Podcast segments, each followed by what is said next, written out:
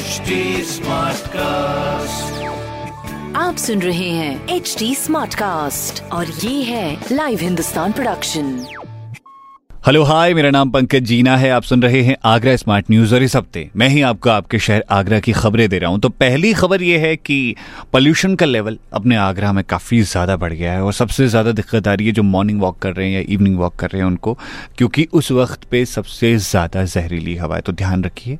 दूसरी खबर यह है कि उन्नीस अक्टूबर से पासपोर्ट ऑफ़िस खुलने के बाद अब सिर्फ़ बीस एप्लीकेंट्स को हर दिन अपॉइंटमेंट मिलेगी। तो अपॉइंटमेंट लेकर के आप जाइएगा। तीसरी खबर यह है कि ठंड के साथ, अब जब दिसंबर आने वाला है कुछ वक्त बाद तो केसेस बढ़ने की भी संभावना है कोरोना के। तो ज़रूरी काम हो तो ही घर से बाहर निकलिए, नहीं तो घर पर रहिए, अपना ख्याल रखिए।